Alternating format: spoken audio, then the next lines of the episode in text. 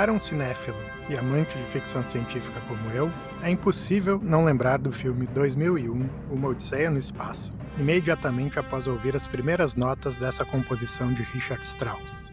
A música é usada já na abertura do filme e depois é repetida em momentos cruciais da trama. Um desses momentos é quando um antepassado nosso, que no filme não tem nome, mas é chamado de Stargazer no roteiro, pega um osso do chão e percebe que ele pode ser usado como uma ferramenta mais especificamente como uma arma.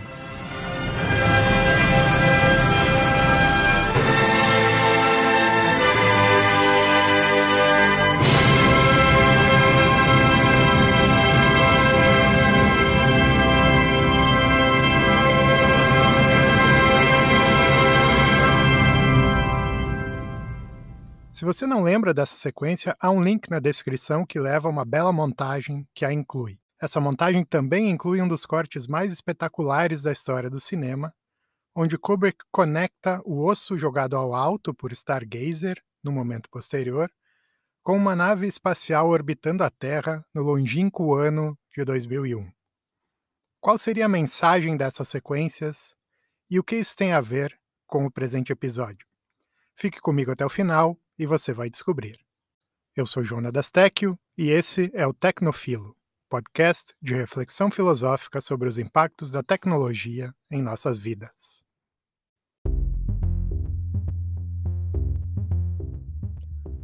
Quem somos? Essa é uma das questões centrais da filosofia, talvez a questão mais fundamental a ser respondida por essa disciplina. Outras ciências, tais como a história, antropologia e biologia, também se preocupam em compreender quem somos, mas o que é distintivo da análise filosófica é a sua pretensão de generalidade e de radicalidade. Vamos pegar um exemplo da biologia. Vamos dizer que, para essa ciência, os blocos fundamentais que ela investiga são certas características genéticas que distinguem os seres vivos entre si. Então, para essa disciplina, uma possível definição de quem nós somos poderia ser dada por um certo conjunto de características genéticas que nos distingue, por exemplo, dos nossos parentes primatas, de ancestrais que já deixaram de existir, de uma ameba, de uma árvore e assim por diante. Então, isso seria uma definição biológica de quem nós somos. Mas a filosofia gostaria de ir além, fazer perguntas mais fundamentais. Por exemplo, perguntar o que é um ser vivo, por oposição a um ser inanimado, que define a vida e o que a distingue de outros tipos de fenômenos que existem no mundo. E se a gente der um passo além, nós vamos começar a fazer perguntas ainda mais básicas que essas disciplinas científicas em geral não fazem, como, por exemplo, o que é ser em geral? O que é característico das coisas que existem? Se é que há algo característico e compartilhado por tudo o que existe. Então, pode haver alguma controvérsia, pelo menos, sobre se a definição de ser vivo cabe ou não à biologia. E essa seria uma questão filosófica, de fato. Mas essas perguntas mais fundamentais, como, por exemplo, o que é ser, são perguntas que nós não imaginaríamos o que quer que pensemos sobre elas, que seriam objetos de investigação de ciências particulares. A filosofia procura alcançar um nível mais básico e mais fundamental com suas perguntas. Introduzindo uma terminologia técnica que pode ser útil aqui, nós podemos pensar que cada ciência particular tem uma ontologia, ou seja, uma teoria geral do tipo de entidade que essa investigação pressupõe. Então, a biologia, vamos dizer, que sejam certas características genéticas, os genes, sejam os tijolos fundamentais a partir dos quais os objetos estudados pela biologia serão constituídos. Na física, nós vamos ter outros tijolos fundamentais, partículas, se a gente falar da física clássica, ou algo muito mais complicado, no caso da física quântica. Na química, nós vamos ter moléculas. Na história, talvez, fatos históricos. Seja qual for a teoria específica que cada ciência usa, e essas teorias, claro, mudam ao longo do tempo, elas trazem consigo uma certa ontologia, uma certa visão de qual é o tipo de entidade mais básico que elas pressupõe. Ontologia vem do grego ontos, que é ser, e logos, que é uma investigação, uma, uma busca por conhecimento. Temos ontologias que poderíamos chamar de localizadas. E nós poderíamos ter, se levássemos a investigação de cada uma dessas áreas um pouco mais fundo, fazendo essas perguntas que as próprias ciências não se fazem, uma investigação sobre a ontologia mais fundamental que estaria na base de todas elas. Essa seria uma forma de pensar na investigação filosófica que me interessa aqui. Uma busca por uma ontologia fundamental, por responder questões sobre o tipo de ser e de fenômeno que as demais ciências precisam pressupor, porque elas têm certos limites. Pensando desse ponto de vista, eu espero que fique claro por que o interesse filosófico no tema da tecnologia é um pouco diferente do interesse que outras áreas, como, de novo, sociologia, antropologia, economia, teriam nesse tema. Tem algumas questões fundamentais que a filosofia se vê obrigada a tentar responder nessa busca por compreender quem nós somos. E uma dessas questões diz respeito justamente à nossa relação com a tecnologia. Pergunta que poderíamos fazer é se nós somos seres essencialmente tecnológicos, se sim, o que isso quer dizer, e o que, que nos distingue de outros seres que também usam ferramentas e, nesse sentido, são também dependentes da tecnologia.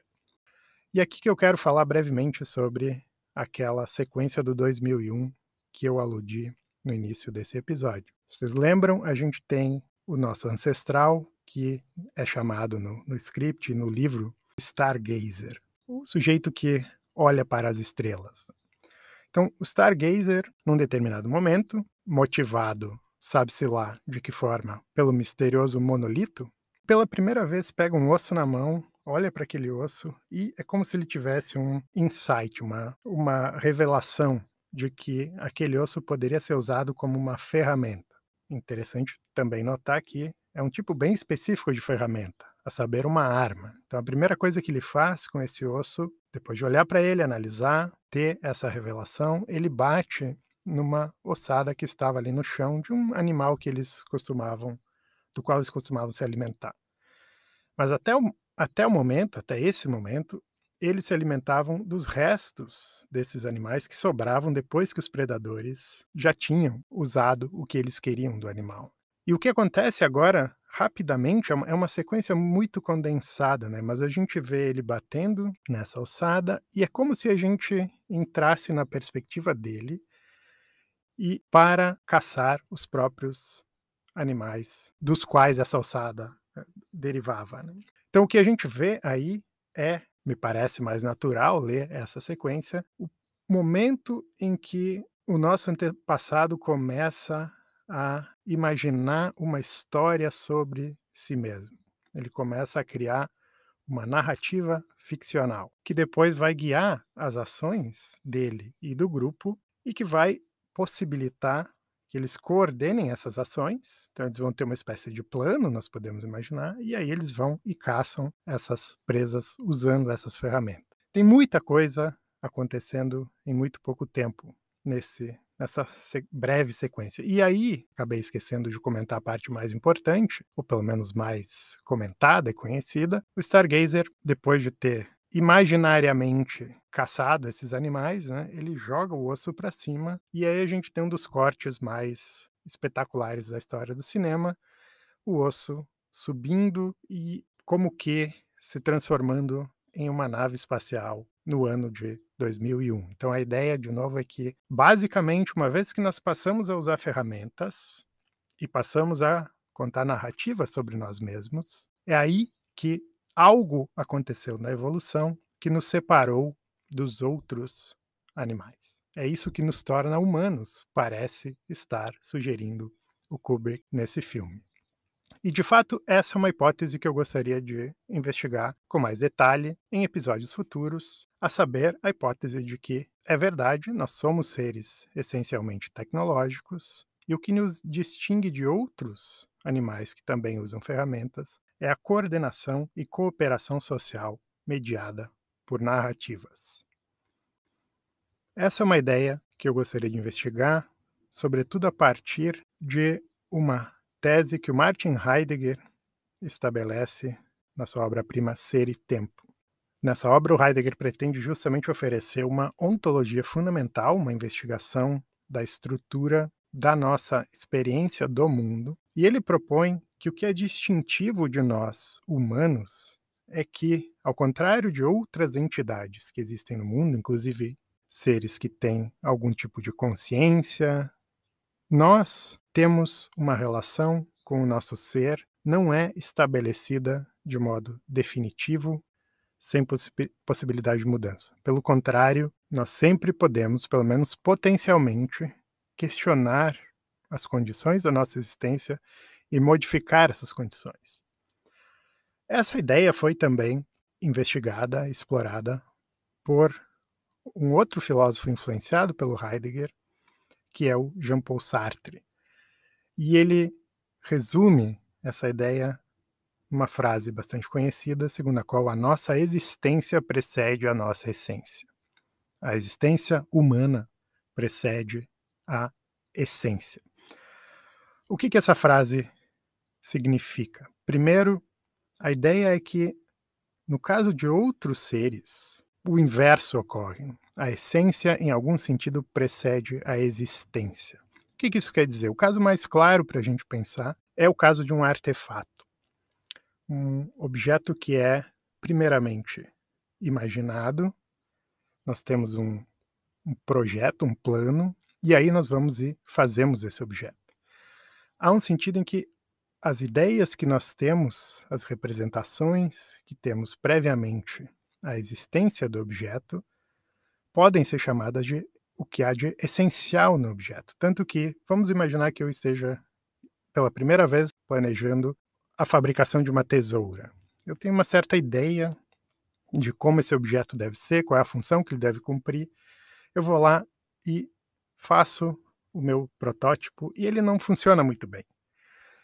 O que isso mostra não é que a minha, não necessariamente, né, que a minha ideia estava incorreta, mas talvez que a execução não deu muito certo. Então, a essência do objeto continua na minha mente imutável. O que eu preciso é mudar alguma coisa no mundo para que o objeto que eu vou fabricar, esse protótipo, se adeque a essa essência, a essa ideia que já estava na minha mente.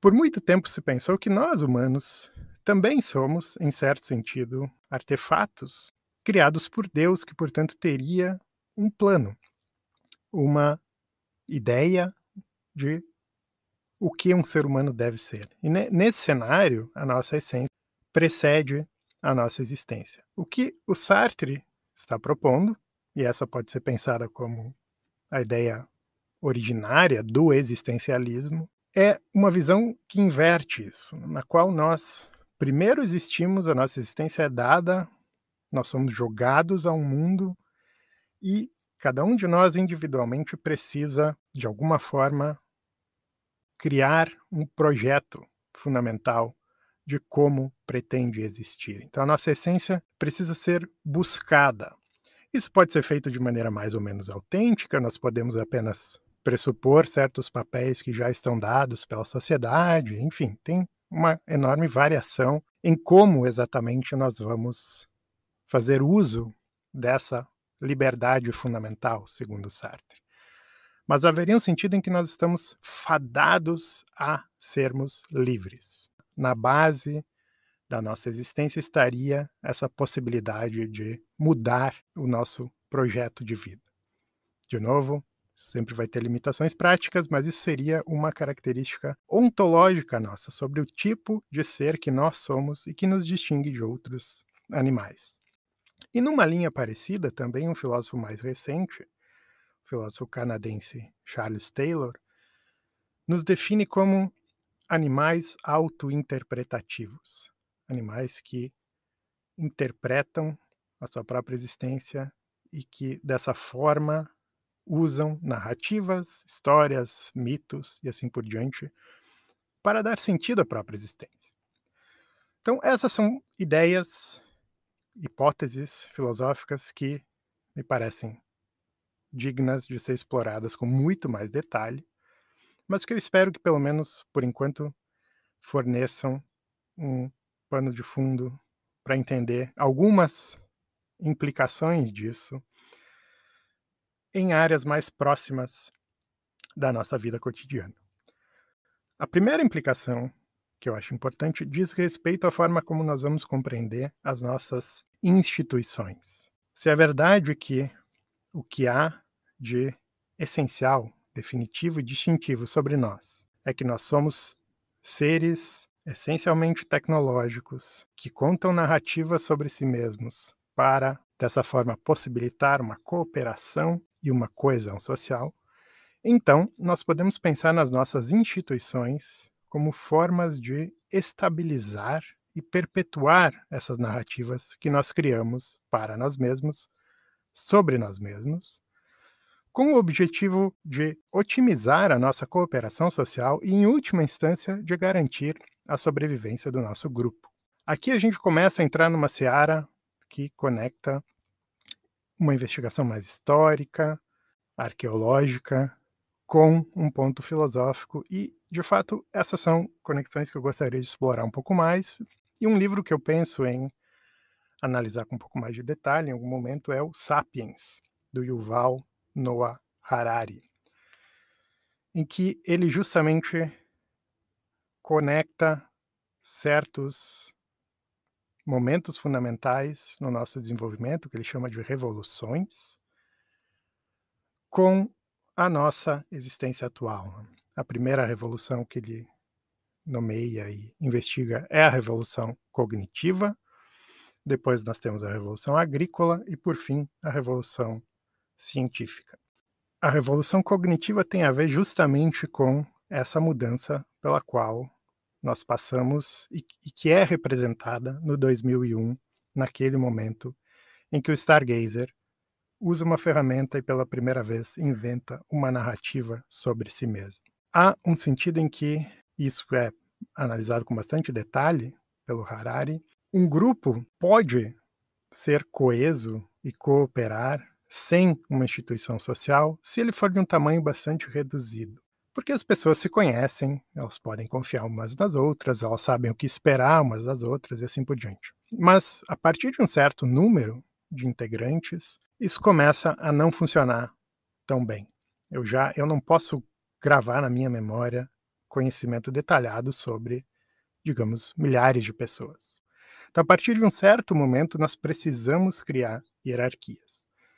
E a forma pela qual, desde sempre, justificamos essas hierarquias foi justamente criando narrativas sobre de onde vem a autoridade, por exemplo, das pessoas que coordenam e que lideram essa hierarquia. Essa foi uma função durante muito tempo cumprida pelas religiões, pelas narrativas religiosas que nós contávamos sobre nós mesmos, e mais recentemente, a partir da modernidade, sobretudo, nós passamos a contar narrativas um pouco diferentes, que não apelavam mais a um poder transcendente, começando na origem da autoridade social, mas uma espécie de acordo racional, e aí surge a ideia do Estado moderno. Então, Podemos pensar desse ponto de vista no Estado moderno como uma nova mitologia que nós contamos sobre nós mesmos. Então, esses dois casos da religião e do Estado eu vou querer analisar com muito mais detalhe em episódios posteriores, mas eu queria desde já conectar uma outra instituição que sempre correu paralelamente a essas instituições, a essas narrativas, e que está mudando de forma radical nos nossos dias, e essa instituição é o dinheiro. Levei muito tempo para me dar conta de que o dinheiro também é uma espécie de tecnologia social fundada em uma narrativa. E se essa narrativa se altera profundamente, as nossas relações sociais vão se alterar também. Então, esse é o ponto em que eu quero chegar ao final do episódio. Mas antes disso, queria falar um pouco mais sobre a religião e o Estado e as mudanças que ocorreram, porque é importante que a gente compreenda o passado para compreender melhor onde estamos e para onde podemos ir.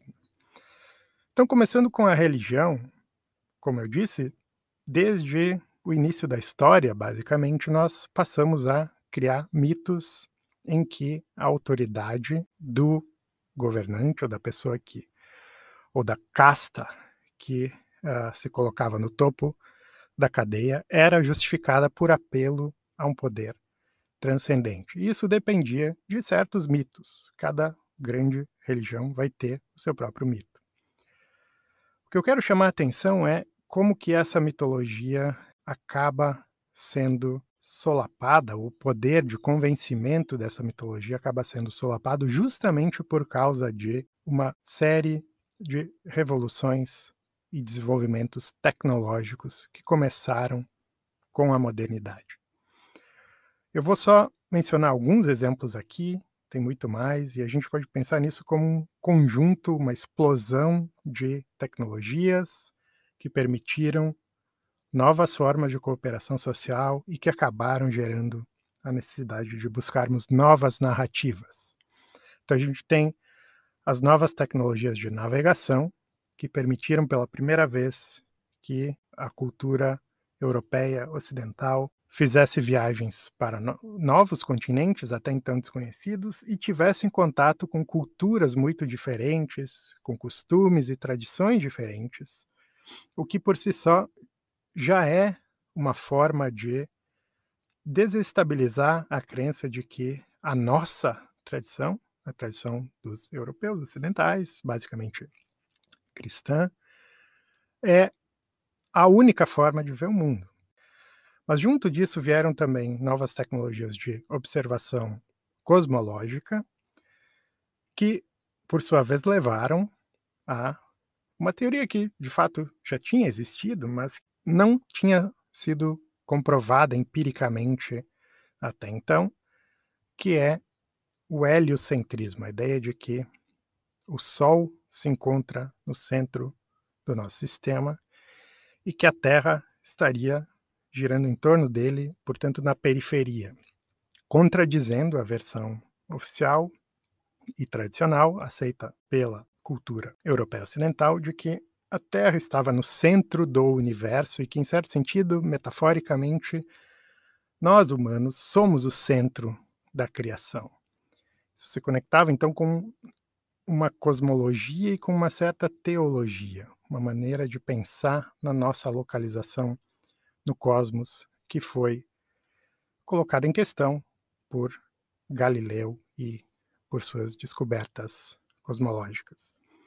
Temos também novas tecnologias ópticas e outros tipos de experimentos que acabam levando a novas teorias sobre o funcionamento da visão e da sensação, de um modo geral. Isso começa com teorias mecanicistas, né? a ideia de que há algumas partículas sendo emitidas pelos objetos que chegam na nossa retina e produzem um certo efeito que, em última instância, vai gerar o que nós chamamos de percepção, vai gerar a percepção de cores, sabores, etc. O que essa teoria mecanicista implicava é que a forma como o mundo é em si mesmo, independente da percepção, pode não ser exatamente a forma como nós, subjetivamente, percebemos o mundo. Isso cria uma espécie de abismo entre a realidade e a percepção da realidade, ou entre a realidade e as aparências que nós percebemos. E esse é um tema fundamental que foi explorado por vários filósofos a partir da modernidade. Como dar conta, o, o que fazer a respeito dessa descoberta científica, desse abismo potencial entre a nossa subjetividade e a realidade independente. Diferentes filósofos tentaram dar conta disso de, de formas diferentes, mas isso cria, pelo menos potencialmente, as condições para uma nova espécie de ceticismo, o ceticismo sobre a existência de um mundo externo, que é uh, colocado de forma paradigmática na primeira meditação do Descartes. A ideia de que talvez tu, todas as opiniões que eu tenho sobre o mundo sensível estejam incorretas. E por fim, para o nosso exercício aqui, eu também poderia elencar as novas tecnologias de impressão que surgiram com as invenções do Gutenberg e que levaram a um aumento exponencial na produção e difusão de textos e, portanto, do conhecimento. Até então, havia escribas especializados em fazer cópias de livros, isso levava um tempo enorme e isso limitava o acesso das pessoas a, a textos escritos. Né? Uma das consequências dessa maior difusão de textos foi né, eu não estou dizendo que ela seguiu apenas disso, né, mas foi uma das condições de possibilidade para a reforma protestante, que tinha entre os seus princípios a ideia de que cada um de nós, individualmente, deveria ler a Bíblia e interpretá-la por si mesmo, por oposição a ouvir uma interpretação canônica oficial da, da, da Igreja Católica. Com isso vieram várias novas interpretações que também foram sendo difundidas por meio de textos e assim por diante. Então a gente tem um turbilhão de novas ideias sendo difundidas por causa, em parte, dessa tecnologia, também o, as, as novidades que vieram da, do contato com novas culturas e novos costumes, esse deslocamento da Terra do centro do universo, essa nova teoria mecanicista sobre a nossa percepção, que coloca um abismo entre sujeito e objeto, tudo isso, conjuntamente, e muitos outros fatores, contribuíram para uma desestabilização dos fundamentos da mitologia cristã, que era a mitologia básica, a narrativa fundamental, que estabilizava as relações sociais naquele momento. Com o enfraquecimento das narrativas religiosas, nós precisamos contar uma nova narrativa sob pena de desestabilizarmos as nossas relações sociais. E é aí que surge a nossa concepção moderna de Estado. Nós passamos a contar uma narrativa na qual nós fazemos parte de uma hierarquia social, não por causa de uma autoridade externa e transcendente, mas sim porque nós, enquanto seres autônomos, livres e racionais, chegamos à conclusão de que é proveitoso para o grupo limitar as nossas liberdades individuais. Isso criaria melhores condições para o desenvolvimento, em última instância, para a sobrevivência do nosso grupo. Então, nós temos teorias contratuais sobre as origens do Estado, começando com Hobbes, por exemplo. Essa é a concepção que, em grande medida, nós herdamos dos nossos dias. Mas a gente já pode perceber que essa narrativa também está sendo desestabilizada novamente por causa de uma série de avanços tecnológicos. Em particular devido à existência de redes sociais, de bolhas, de eco em que nós podemos conversar e ouvir apenas pessoas que tenham posições parecidas com as nossas, devido também aos aplicativos de mensagem instantânea e à própria existência de dispositivos e redes móveis de alta velocidade, nós estamos cada vez mais criando um clima de polarização política, começando já a desestabilizar a base para a nossa cooperação social. Isso tem consequências em diversas áreas, que eu já vou querer explorar. Mas o que eu queria chamar a atenção é que, juntamente com essas novas tecnologias de comunicação, de informação, nós temos também uma mudança ainda mais radical começando a surgir e que deve mudar fundamentalmente, talvez pela primeira vez na nossa história, uma outra instituição que nos nossos dias talvez seja ainda mais importante do que o próprio Estado, a saber, o dinheiro. O dinheiro, como eu disse, é uma tecnologia social, pode ser pensado como uma tecnologia social, que depende de alguma espécie de narrativa que nos faça concordar sobre um, um padrão monetário específico. Sem o uso de alguma espécie de padrão compartilhado, simplesmente não teria sido possível o tipo de coordenação necessário para estabilizar trocas entre indivíduos que não pertençam a uma mesma tribo. De novo, aquele ponto sobre mudanças que nós precisamos estabelecer para estabilizar um grupo maior. E a existência desse padrão, é claro, é condicionada por uma série de outros fatores que também são, podem ser pensados como tecnologias sociais técnicas de registro e de contabilidade, por exemplo. E o que é ainda mais importante para os fins dessa reflexão que eu gostaria de fazer é que o uso, a adoção de um padrão monetário é condicionada por uma autoridade publicamente reconhecida que seja capaz de garantir que as regras estabelecidas vão ser cumpridas, que não vai haver fraude e assim por diante. Até muito recentemente, a emissão a regulamentação e a coerção para usar um determinado padrão monetário era uma função exclusiva e fundamental de nações-estado, dessas entidades que têm uma unidade geopolítica, cada uma delas criando o seu próprio padrão e dificultando até a, o uso de outros padrões, ou pelo menos regulando e estabelecendo limitações para como essas trocas vão funcionar.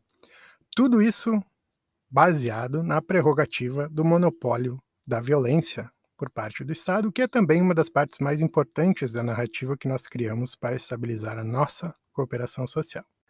A nova e radical mudança tecnológica que está no horizonte é justamente o surgimento de um padrão monetário que independe do controle do Estado e que, nessa medida, pelo menos em teoria, independe do uso da violência para ser adotado e regulado. Ele, em certa medida, se autorregula. Estou me referindo, é claro, às criptomoedas, tais como o Bitcoin. O Bitcoin foi a primeira delas e nós temos uma série de outras. E eu gostaria de, num episódio futuro, olhar com mais detalhe para as semelhanças e diferenças entre elas. Mas, por enquanto, algumas características que podem ser úteis para dar uma visão introdutória. Trata-se, claro, de um dinheiro digital e é um dinheiro que é nativamente digital. A diferença das criptomoedas é que elas foram já criadas na internet. Elas foram criadas, inclusive, o Bitcoin em particular, com o objetivo de se tornar o dinheiro da internet. Então, voltando, trata-se de uma espécie de dinheiro nativamente digital que é possibilitado pela colaboração voluntária de inúmeros indivíduos. E a ênfase aqui está em voluntária. As pessoas começam a usar Bitcoin e criptomoedas por sua própria iniciativa, seja lá quais forem as razões, pode ser uma especulação, pode ser porque elas realmente acreditam nesse projeto, pode ser porque elas precisam mesmo. Em alguns países há uma dificuldade de transferir dinheiro para outra conta ou até uma desvalorização muito rápida do dinheiro daquele país. Então, colocar ao transformar esse dinheiro em criptomoedas pode ser uma forma de, em alguma medida, salvar um pouco do valor de compra.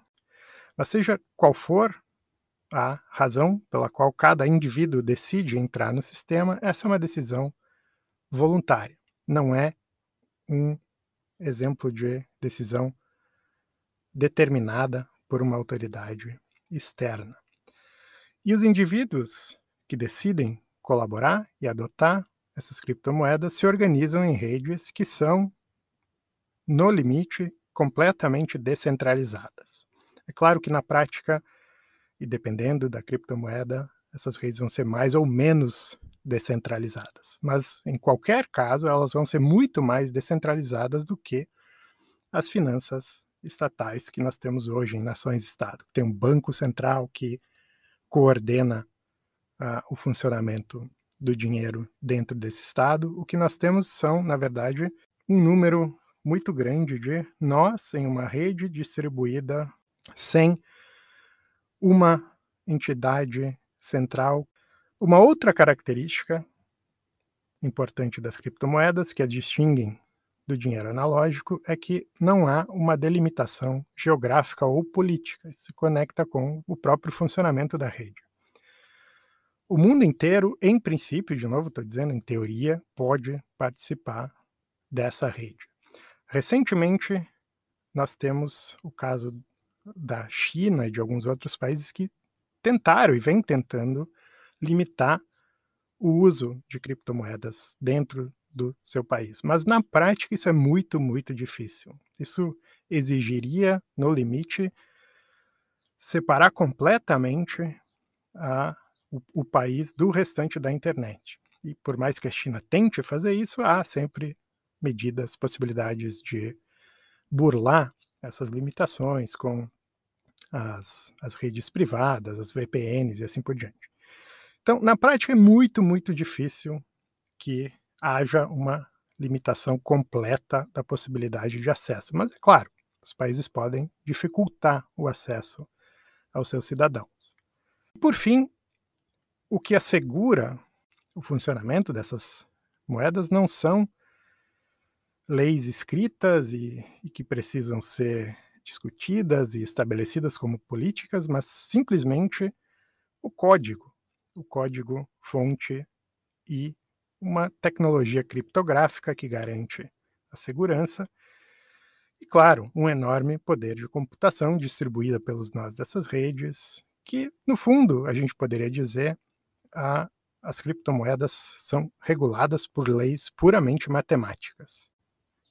Por que, que essa pode ser uma mudança radical agora nas nossas formas de cooperação social futuras? Primeiro, como ocorre com o surgimento de qualquer tecnologia radicalmente nova, os resultados dessa mudança são em grande medida imprevisíveis. Então a gente precisa fazer um esforço aqui de extrapolação a partir do que já se pode perceber e é aqui que precisamos ter cuidado. Mas por enquanto eu poderia simplesmente resumir o ponto aqui dizendo que esses resultados podem ser, em princípio, tanto negativos quanto positivos. Tudo depende de como nós, agentes autointerpretativos que cooperam socialmente com base em narrativas, interpretaremos justamente essa mudança, que narrativas nós agora passaremos a contar. E como essas narrativas vão afetar a nossa própria compreensão de quem nós somos, de que instituições nós queremos ou precisamos, e que mundo, em última instância, nós queremos criar com essas novas instituições. Então, no lado negativo, essa mudança pode desestabilizar ainda mais o nosso já frágil Estado. E, como consequência, o funcionamento das demais instituições responsáveis por garantir a nossa coesão e cooperação social.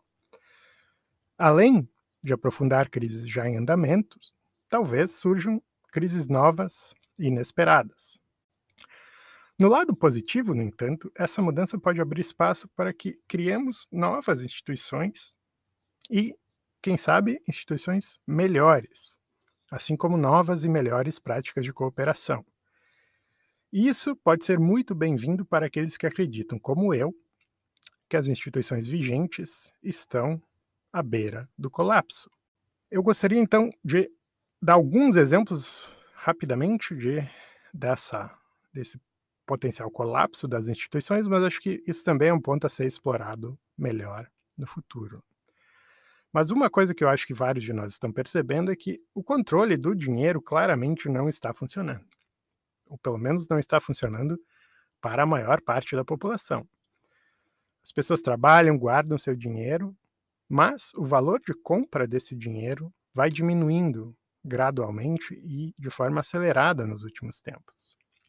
Isso se deve, em parte, a políticas econômicas que privilegiam grandes investidores, grandes institu instituições bancárias, injetando dinheiro criado a partir do nada, que é uma prerrogativa, de novo, dos bancos centrais, a cada vez que uma crise ameaça desestabilizar a economia. Então, eu não estou aqui dizendo que é, eu eu tenho uma alternativa para isso, eu não sei o que mais poderia ter sido feito, mas o que tem sido feito de forma bastante recorrente, virou praticamente uma expectativa do mercado, é que quando a gente tem uma crise, o governo imprime mais dinheiro, injeta esse dinheiro na economia e salva as instituições que estavam à beira de falir. Só que a consequência disso é que, com mais dinheiro em circulação, o valor relativo do dinheiro diminui, ou, em outras palavras, o valor relativo dos bens de consumo que podem ser comprados com esse dinheiro vai subir. E é isso que nós vamos sentindo cada vez mais no final do mês, quando vamos abastecer o carro, fazer compras e assim por diante. Para piorar, as medidas oficiais de inflação são manipuladas também, gerando resultados que claramente não condizem com a realidade da maioria dos consumidores, sobretudo os de classes inferiores. Esse problema de política econômica acaba gerando na população um desejo por encontrar algum tipo de bode expiatório, deve ter alguma razão para eu estar trabalhando cada vez mais e tendo cada vez menos poder de compra. E esse bode expiatório invariavelmente se apresenta como algum outro com O maiúsculo. O outro, uma vez que a gente comece a procurar, pode ser encontrado em toda parte. Pode ser tanto um imigrante vindo de outro país, quanto um vizinho nosso que tem uma cor de pele diferente, uma crença religiosa diferente ou até mesmo uma posição política ligeiramente diferente. Então, esses são apenas alguns exemplos mais próximos e gritantes das consequências de uma política econômica baseada no poder centralizado do Estado, na prerrogativa da violência e na prerrogativa de emitir e regular o uso do dinheiro. As criptomoedas, de novo, pelo menos em princípio e em teoria, fogem completamente ao controle estatal. Elas são o mercado funciona, funcionando dessa forma mais pura. Se, é, isso significa que elas vão ser mais voláteis, pelo menos inicialmente. Isso, isso cria uma série de consequências. Mas não há espaço no mundo das criptomoedas para que uma autoridade, estou falando de novo especificamente o caso do Bitcoin, que é a criptomoeda mais descentralizada. Não há uma entidade que possa simplesmente decidir imprimir mais Bitcoins. Há um número fixo e determinado de Bitcoins que vai poder ser minerado até o final do processo, se não me engano, é 21 milhões. E a tendência, ao contrário do nosso dinheiro fiduciário, esse dinheiro que funciona de acordo com a narrativa de cada nação-estado, que vai inflacionando com o passar do tempo, o Bitcoin, por ter esse, esse número limitado que vai ser ofertado e por ter um crescimento de interesse, o que acontece é que ele vai valendo cada vez mais, né? pelo menos historicamente é isso que tem acontecido. Então, há uma dinâmica muito diferente das criptomoedas em relação às moedas fiduciárias e investigar as consequências dessa mudança é algo que tem me interessado bastante. Isso tudo abre uma janela de oportunidade, como eu disse, para pensarmos em novas instituições sociais, e esse também é um tema que eu gostaria de explorar com mais detalhe em episódios futuros. Por hora, eu queria apenas sugerir que refletir sobre essas possibilidades é fundamental para alguém que queira compreender de onde viemos, onde estamos e para onde vamos. E isso, por sua vez, é uma condição para que nos preparemos para agir da melhor forma nesse novo mundo que parece estar começando a surgir. Quero concluir falando um pouco de um tópico que à primeira vista pode parecer não muito conectado com as reflexões anteriores, mas que eu acho que pode ser proveitosamente tratado a partir dessa análise que eu esbocei. Eu me refiro ao tópico dos investimentos em startups. O que é um investimento, para começo de conversa? Em última instância, investir é fazer uma aposta no futuro. Quando nós avaliamos no que investir, em que empresa, em que negócio, nós nos preocupamos com dados que mostrem o que essa empresa, esse negócio fez até aqui, como se saiu em um momento de crise, eventualmente, e, a partir desses dados, nós fazemos projeções sobre como ela deve sair no futuro. Mas, para isso, a gente tem que ter um, uma visão de como o futuro vai ser. Se essa visão estiver equivocada, as nossas avaliações vão acabar gerando resultados incongruentes.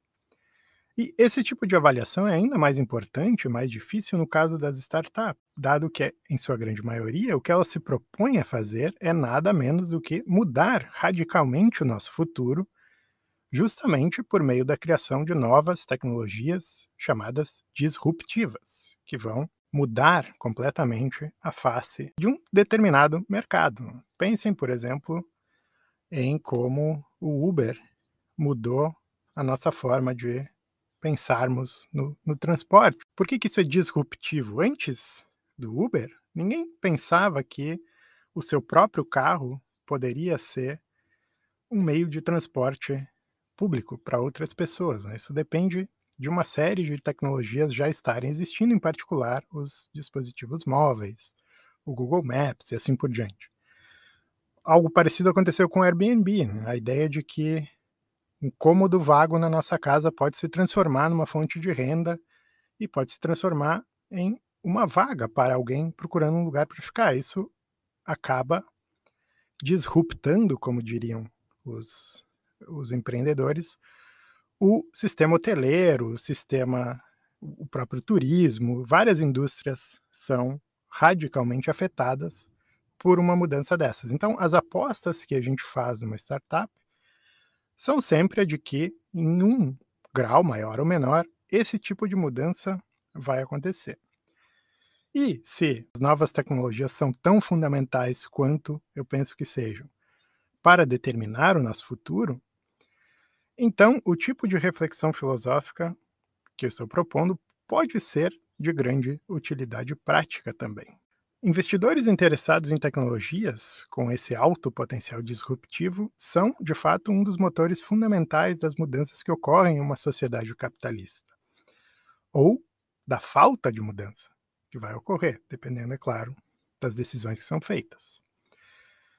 Obviamente, o mesmo se aplica também aos empreendedores que idealizam essas tecnologias e que colocam elas em prática se esse raciocínio estiver na direção certa, então devemos concluir que as decisões desses investidores vão influenciar diretamente o desenvolvimento de novas formas de cooperação social. E, em última instância, novas formas de compreendermos a nós mesmos. De novo, pensem no caso das redes sociais, do Facebook.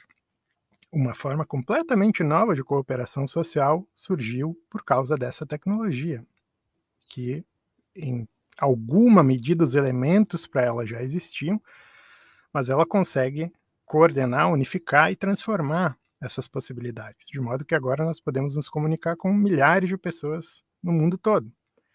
E isso tem, como eu falei, um, uma consequência talvez indesejada e certamente não planejada inicialmente, que é criar essas bolhas e essa polarização que acabou acontecendo em algum grau, de forma mais ou menos consciente, eu acredito que as questões já estão no horizonte de reflexão de investidores. Sobretudo naqueles que procuram ter uma visão macro, não apenas macroeconômica, mas uma visão mais ampla do mundo em que nós vivemos, de que futuro nos aguarda. E nesse sentido, a minha sugestão aqui é simplesmente deixar mais explícito algo que pode estar apenas implícito, a saber que refletir sobre essas questões envolve, no limite, fazer algo que tradicionalmente foi chamado de filosofia. Nada menos do que tentar responder a pergunta: quem somos? E com o objetivo de levar adiante essa reflexão, me interessa então continuar investigando como as mudanças tecnológicas que estão no horizonte vão mudar a nossa forma de entender quem somos. E alguns dos temas que eu pretendo então explorar em episódios futuros conectados com essa esse, essa moldura geral a respeito da nossa relação com a tecnologia são esse que eu já falei, o futuro do dinheiro e das finanças, também o impacto da inteligência artificial em diversas áreas, particularmente no que diz respeito ao futuro do trabalho, as mudanças ocasionadas pela genética, particularmente as técnicas de edição de genes e a forma como esses avanços vão afetar a nossa qualidade de vida e até mesmo a nossa longevidade, que por sua vez também vai ter consequências no nosso trabalho.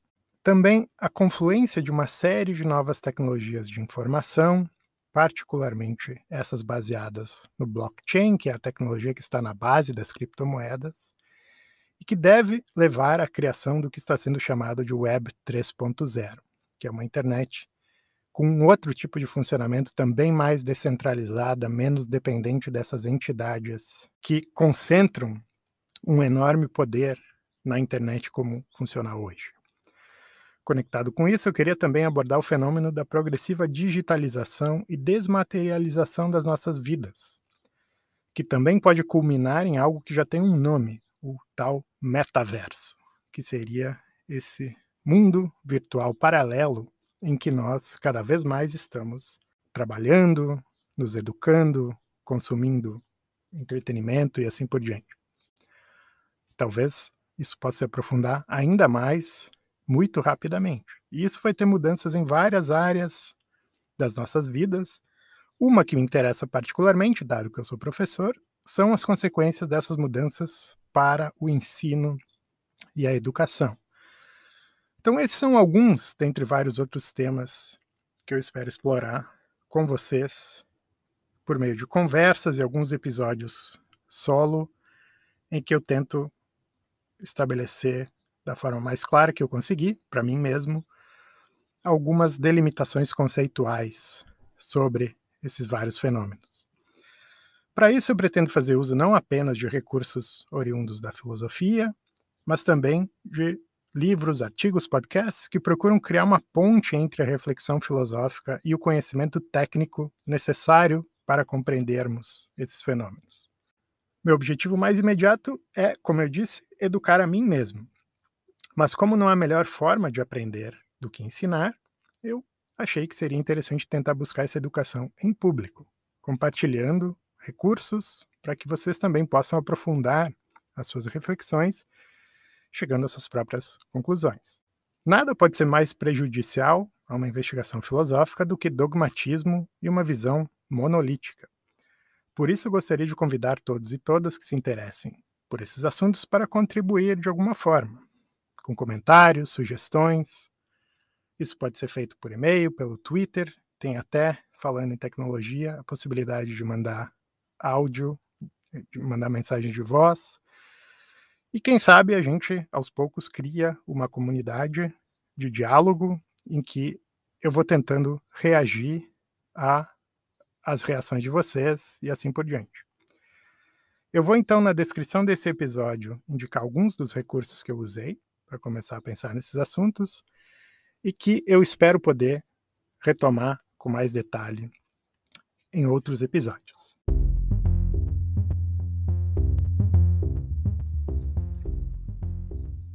Este foi o Tecnofilo. Se você gostou do episódio, considere compartilhá-lo com outra pessoa que possa se interessar pelos temas aqui discutidos. Dúvidas, comentários e sugestões podem ser enviados via Twitter em tecnofilopod ou pelo e-mail tecnofilopodcast.gmail.com. Até o próximo episódio.